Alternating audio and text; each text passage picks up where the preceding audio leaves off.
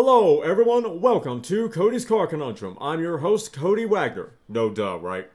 Here we discuss everything from car news, culture, movies, stories, games, interviews, events, and so much more. Without further delay, on with the show. Hey, hey everyone, welcome to this new car special. Today we're diving into a car that I thought I already did.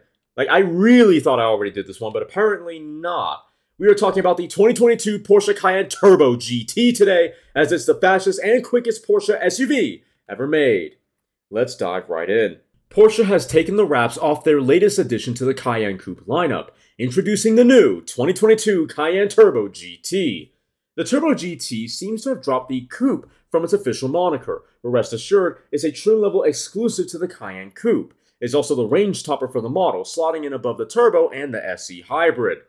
The unveiling comes just a week ahead of the Cayenne Turbo G T's first public outing, which will take place at the Goodwood Festival of Speed from the eighth to the eleventh of July last year. The new car promises to be the fastest ever production Cayenne and one of the fastest S U Vs on offer. The Cayenne Turbo G T retains the four liter twin-turbo V eight that powers the Turbo Coupe, but does so with a power boost of ninety P S, or sixty-seven kilowatts, or ninety horsepower, giving it a total of six hundred forty P S, four hundred seventy-one kilowatts, or six hundred thirty-one horsepower. Torque is also up by eighty newton meters to eighty new to eight hundred fifty newton meters, or six hundred twenty-six pound-feet of torque as well. The power, the bump in power isn't down to a single, no, to a simple remap, as some may assume. Instead, Porsche has created their most potent eight-cylinder on offer today by revising the crankshaft, turbo, induction, and intercooler. The Turbo G T also features a lighter titanium exhaust system. The engine is coupled to an eight-speed Tiptronic automatic transmission, with revised software for the all-wheel drive system and additional cooling. The result is a faster shifting box, but presumably not as fast as what a P D K dual-clutch unit would achieve, something that Porsche has shied away from giving the Cayenne. I didn't know that, that's really interesting. However, it's not the most powerful of the Cayenne Coupe lineup. That accolade falls to the Cayenne S E Hybrid Coupe, which outputs a combined total of six hundred eighty P S, or six hundred seventy horsepower, but the Turbo G T is faster than the heavier hybrid with a zero to sixty-two mile per hour or zero to one hundred kilometers per hour time of just three point three seconds, compared to the three point eight seconds of the E-Hybrid and three point nine seconds of the Turbo Coupe. Top speed is up too, with the Cayenne Turbo G T maxing out at one hundred eighty-six miles per hour or two hundred ninety-seven kilometers per hour, up from one hundred seventy-eight miles per hour or two hundred eighty-five kilometers per hour of the Turbo Coupe. Still not as fast as the Aston Martin D B X seven oh seven though. All told, Porsche says it's their fastest and quickest production Cayenne and S U V to date. The Cayenne Turbo G T sits seventeen millimeters lower than the Turbo Coupe, and Porsche says that each element of the chassis and active control systems have been given fine-tuned have been given fine-tuned specifically for this model. Well, that's a bit of a weird sentence, okay. The Cayenne Turbo G T rides on specially designed rubber from Pirelli, while the air suspension is fifteen percent more firm.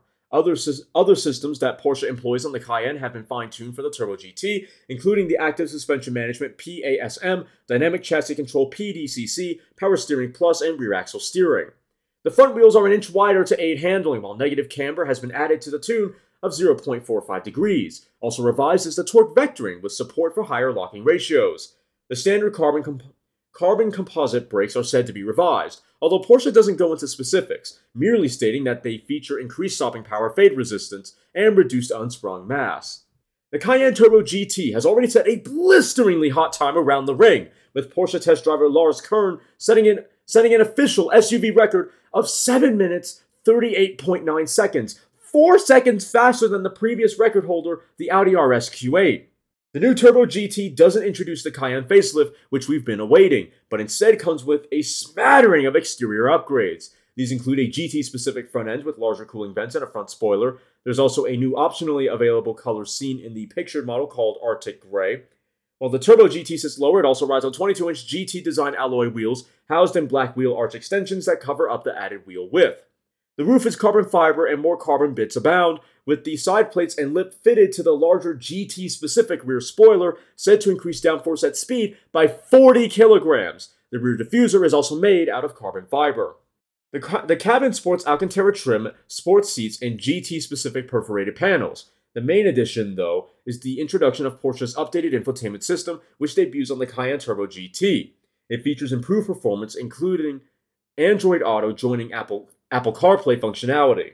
The Cayenne Turbo G T is available to order right now and has been for about a year. with the first deliveries taking place in autumn twenty twenty-one for the U K and early twenty twenty-two for the U S. It will be priced from one hundred forty-three thousand nine hundred ten pounds in the U K and one hundred eighty-two thousand one hundred fifty dollars, including delivery stateside. Hard stats out of the way. What do I think of the looks? Well, it's kind of like a Porsche-ized B M W X six. That is to say, it's got an X six. It's got a roofline reminiscent of an X six, so it's kind of got that sloping. It's got. It definitely has that X six-like sloping roofline. Short. I would say shortened rear windows, so visibility is going to be worse. Um, worse, probably worse headroom at the back. Ooh, I like the, I like the interior. Kind of feels. It looks a little special at the at the very least. Yeah, so the exterior, if I can find a face shot, I was I think I was just looking at one. Yeah, it kind of looks like a nine eleven, like a Cayenne Turbo, maybe like a nine eleven Turbo type of front end. So not massively special, not as special as you would expect for a Turbo G T, for a for a very high performance model like this. I mean, yeah, it's not a you know a G T S or even a G T three type model, but still you might expect a slightly more special looking front end. But it's fine, it's okay. That you know, having said that, I don't dislike it. I do like it a bit. The silhouette of the car, I do quite like it. Very sporty looking. The only thing I dislike is how raked the rear windshield is, but it's a sport model. It's a, it's a quote-unquote coupe model, so it would be aggressively raked. My problem is rear visibility is going to be a bit poor. It's got a Panamera-style deployable rear or active rear spoiler, which is kind of cool. Problem is, seems to raise pretty high, which means very bad rear visibility, or worse rear visibility at the very least. But not only that, you kind of have a almost like a Ford Escort Cosworth like double rear spoiler kind of arrangement. So you have a very low rear wing at the top of the rear win- rear window, but at the base of the roof. And then you have once again that active rear rear spoiler at the back. So it's, again, it's kind of got this dual dual aero element at the back, kind of cool. If I can find another photo of the back, I do quite, I do kind of like it. It's pretty interesting looking. I'm going to give, so the front, I forgot. I'm going to give the front seven point three, seven point four. I like it. Doesn't appear terribly special at the front to me. At the back, I'm going to give it, I think a seven, eh, I'm going to give it a six point nine. It's pretty okay. No, no, seven, seven. I like the almost centrally mounted rear, rear uh, tail, rear tailpipes. I like the active rear wing, uh, rear spoiler. I kind of like the wing as well. It's a little small, but it's discreet, so that's good for Porsche. Yeah, I'm going to give it a solid seven. Looks good. Kind of wish it was that little bit more special. Though having said that, I'd probably lose my mind if I saw this thing in the flesh. Uh, I do like the taillights, though. That's really cool. Wrap around, almost like Dodge's racetrack taillights, except they don't connect on the bottom bottom part of it. Yeah, really cool. I like that a lot. And they're very slim. Yep. If we go, if I can find an interior shot anywhere... Pretty special. It kind of makes me think of like a B M W M five C S. So it's not as crazy as it could be, but you have Alcantara, you have contrast stitching. It's it's pretty obviously meant to look like a more lightweight, sport-oriented interior. So I do like that. Give it a seven. Uh, seven point three. I like it. I actually really, really like it. Again, not as special as I would prefer it to be, but that's fine. Overall, I think I'm going to give it a seven point four. Really, I like it a lot, actually. I like the way it looks. Probably handles pretty good, especially for an S U V. I mean, it did a seven thirty-eight.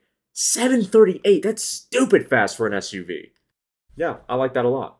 What do you guys think, though, of the new Porsche Cayenne Turbo G T? Do you like it? Do you hate it? Somewhere in between? Let me know in the comments below. In any case, though, I hope you all enjoyed this new car special. If you did, please make sure to like the episode, share the episode, and follow the podcast. If you're watching on YouTube, please like, comment, share, and consider subscribing. And if you do subscribe, thank you very much. I really appreciate that. Please make sure you hit the little notification bell and then all notifications that way you're notified every time I upload. If you want to listen to this podcast on the road, but you don't have or want the Podbean mobile app, hey, not a problem. Boot up wherever you get your podcast, type in Cody's Car Conundrum, and then choose the episode you want to listen to. I will see you all next time. You've just listened to me probably ramble about some cars, if I'm being honest. If you've enjoyed me passionately talking about lumps of metal on wheels, then why don't you follow me on Twitter at CodyCar, C O N U N D R M, or check out my website, w w w dot codys car conundrum dot com, for articles and other car-related content. If you have any questions or would like to become a sponsor, send an email to d r taffy seven seven seven at gmail dot com and put sponsor in the subject line. Make sure to follow me here or any other platform so you don't miss out on more full throttle content. Thanks for listening. I'll see you all in the next episode.